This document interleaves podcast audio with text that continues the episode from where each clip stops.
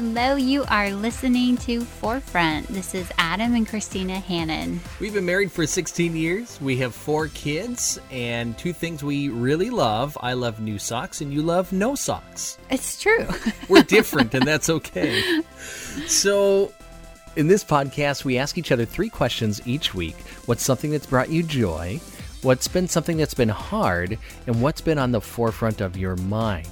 Of course, you're welcome to eavesdrop on us, but also you might want to take these questions and ask them to the important person or people in your life.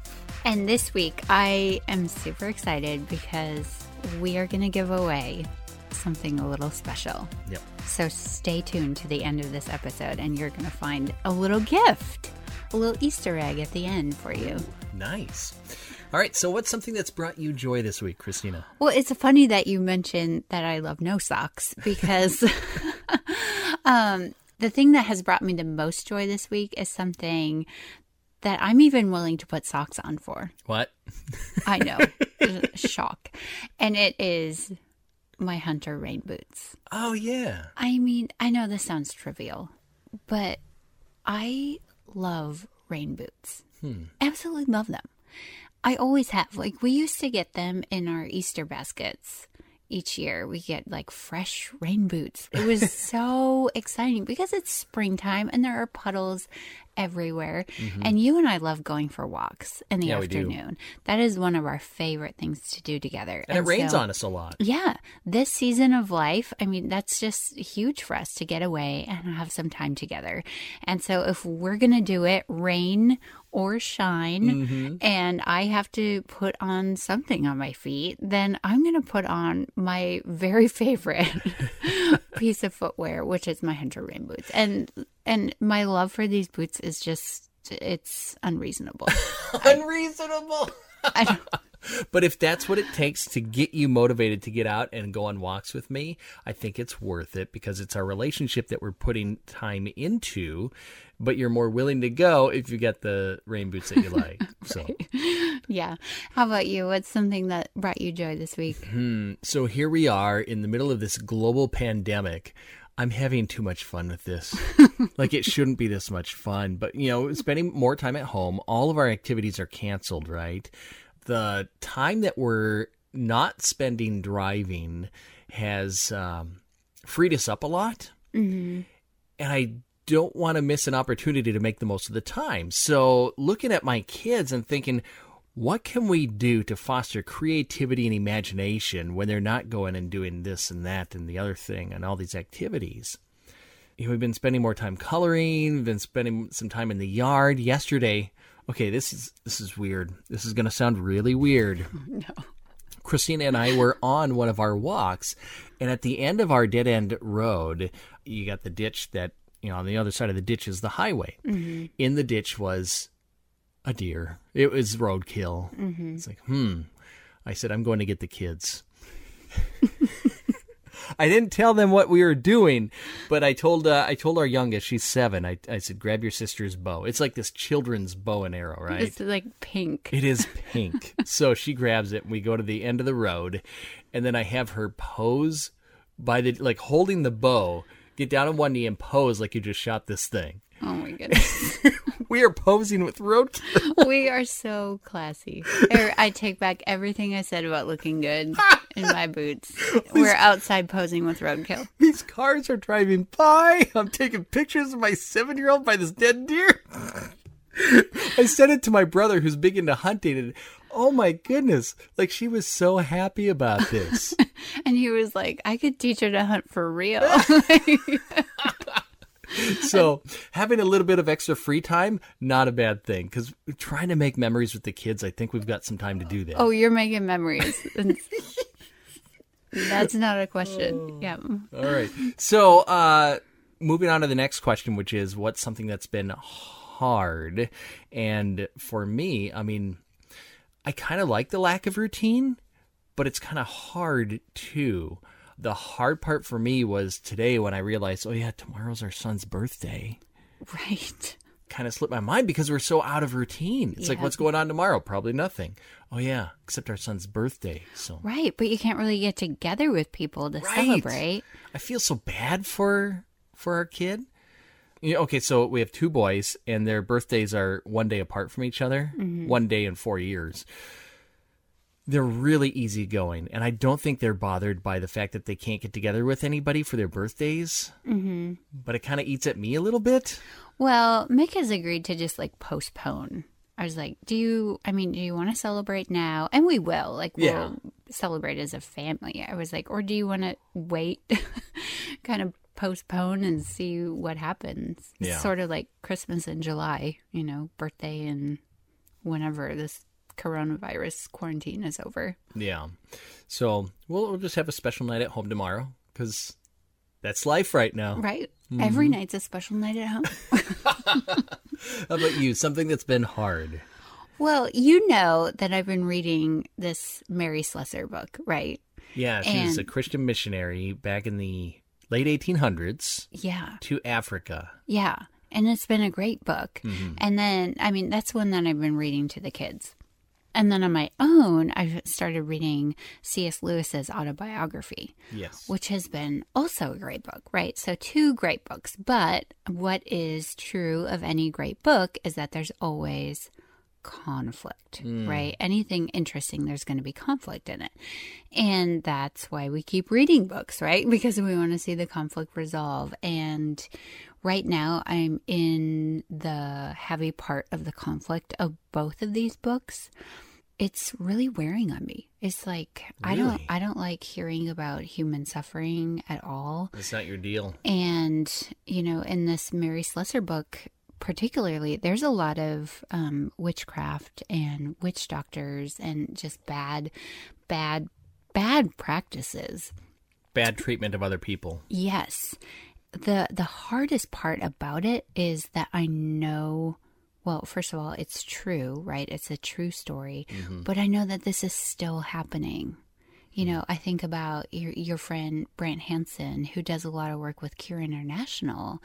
The stories that he tells about the witch doctors and just the great harm that they're doing to people, children, innocent lives, and it's not it's not over. You know, this book was in the 1800s, but this is still happening today, and so that's been a really heart wrenching um, part of the story, I guess. Yeah. There's a lot of children around the world, not not only children but people who need champions to stand up for them and uh, not only tell them about Jesus but also uh, inform the people around them that they are not a curse, that they are loved by the King of the universe. Right. It's a lot of work that needs to be done.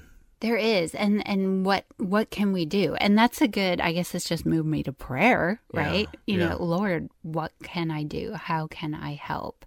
And and so that's where I'm at this week. I mean, just it's been my prayer, but sometimes it just gets put more in the forefront of your mind. You know? yeah, well, I'm glad you're reading these stories because it's easy to feel far removed from this stuff because we are far removed from it. But God knows these people who are suffering very well, and uh, and He cares for them. So I, I'm glad this is moving you to prayer.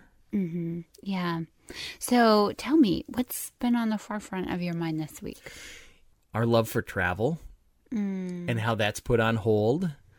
So yesterday after church, and by church I mean we watched it on the screen because of the whole COVID nineteen thing, right?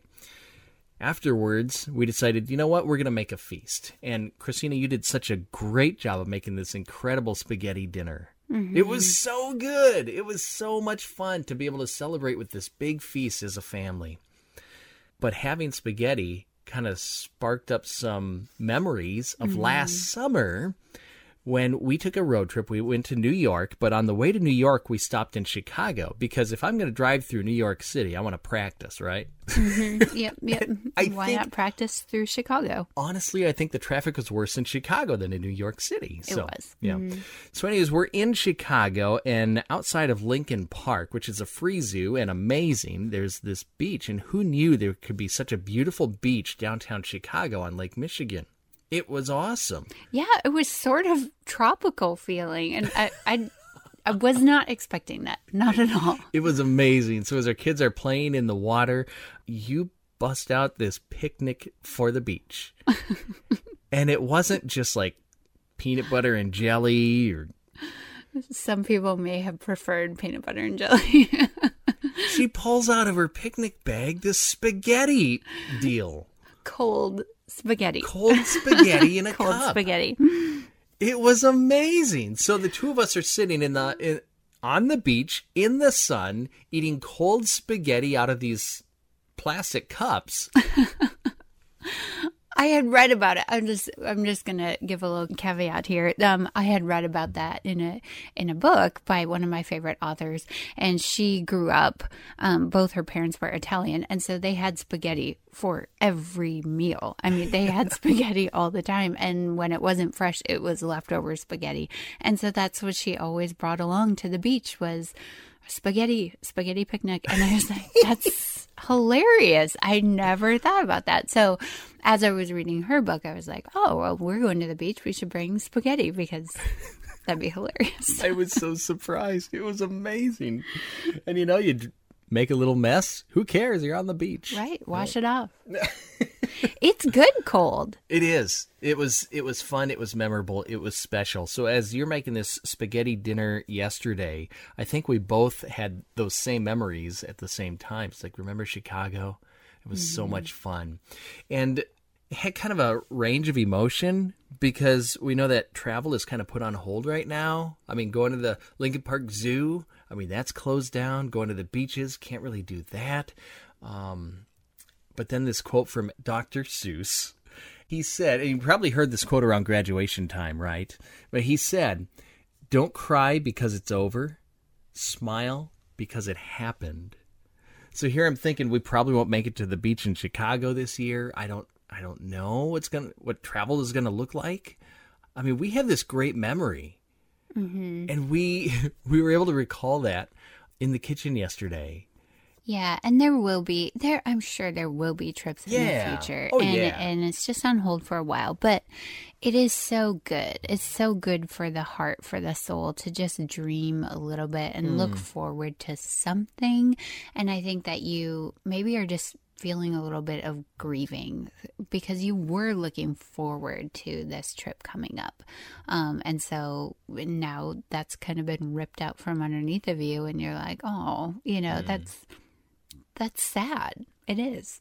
Yeah. I feel it. I feel it. Sure. I mean, the sadness is there, but also the memories of what we've had mm-hmm. and still have. There's a lot to be thankful for. Oh yeah, I've got a ton of spaghetti. We can, when it gets over 40 degrees, we can go out the backyard and have cold spaghetti. How's that? All right. So, what's been something that's been on the forefront of your mind? I've been thinking a lot about common sense. Okay, so common sense isn't always common practice, right? Mm-hmm. And I think this COVID 19 is really bringing to light a lot of that, just things that should have been common practice, maybe weren't common practice. And we're kind of seeing the necessity for those things now. And, and it's, sometimes it's easy things like you know you should wash your hands right? That's Right. common sense. It should be common practice. Um, and how important are we seeing that you know to be right now? And and then there's things like oh you should you know be saving 10% of your income. You know that's common sense and it should be common practice. And so has it been? And and if it hasn't been then you're going to maybe be feeling a little bit more stressed at this point in time right? So but also thinking more along the lines of even common sense in do I know my neighbors? Do I know their phone numbers? Do they need anything? We have a lot of neighbors who maybe just need a hand, need us to go to the grocery store because they're a little bit more vulnerable than we are. So, do I know my neighbors? Do I know their phone number? Am I washing my hands? Um, you know, those are those are things. But what seems to be a bigger theme, you know, for me is can I rest? That's common sense, right? Like we should be able to rest. We should be able to slow down. We should be able to, you know, be content at home. And is that common practice in my life? Hmm. I'm finding um, that no, you know, maybe some of these things that should be common practice have not been. And so now I have to get back into okay, this is a good common practice. I need to do this. How do I do this? And it's sort of, you know, forcing my hand um, to be home and, and rest. And I'm just finding that maybe I put too much, you know, too much stock, too much time in my kids' basketball and their activities and all the things that we were driving to, you know, like you said, that we're not driving to anymore. Um, so when those things are, have gone away, then what's left? And what's left is kind of really truth telling, right? Mm. It's all these little things that we have been building or should have been building all along. You know, I think maybe a physical example of this would be the hairstylist. You know, if the hairstylist is gone, I saw this meme, you know, we're about four weeks away from knowing everyone's true hair color, right? because you can't go to the salon anymore. Right. So then what's coming out? What what are your roots? What are what's growing out of your head? What's your true color? And for me, you know, I guess I'm just hoping that I've been sowing seeds of righteousness and seeds of peace. And I'm just hoping that those are going to be the things that grow out of my life. But I'm just, I guess, more so just questioning myself, questioning my own common practices questioning what i know to be good common sense mm. and and am i actually doing those things because now it's time um, to figure that out. And you're going to see it a little bit more clearly, I think, that we have in the past. We've been sort of able to mask over it. Good thoughts. That was a good meme. it was a good meme, right? Yeah. Okay, so we teased a free resource that we have available to you. Yeah, talk about common sense and common practice. This is a resource that we want to give to you to help you be able to make common practice something that makes a lot of common sense. So these are marriage check-in questions. They're just a list of questions that you can go through. I we recommend weekly, but you just run through and each of you it's basically a chance for you to share with each other some thoughts and ideas, but also uh, accountability is part of that too. Mm-hmm. Because your marriage is going to be one of those truth telling things that's mm-hmm. coming out. How how have you been sowing into your marriage? How have you been slowly building it week after week after week, you know, day after day? And so we've put together this list for you. We want to encourage you to sit down with your spouse or go for a walk in your great rain boots. Yes. Talk through these questions. Just have that time to build into your relationship. So we've been married for 16 years, and we started going through uh, this list of questions and asking, and it's fun because I'm learning so much about my wife from these questions. Things like, "What have you been reading in the Bible this week?"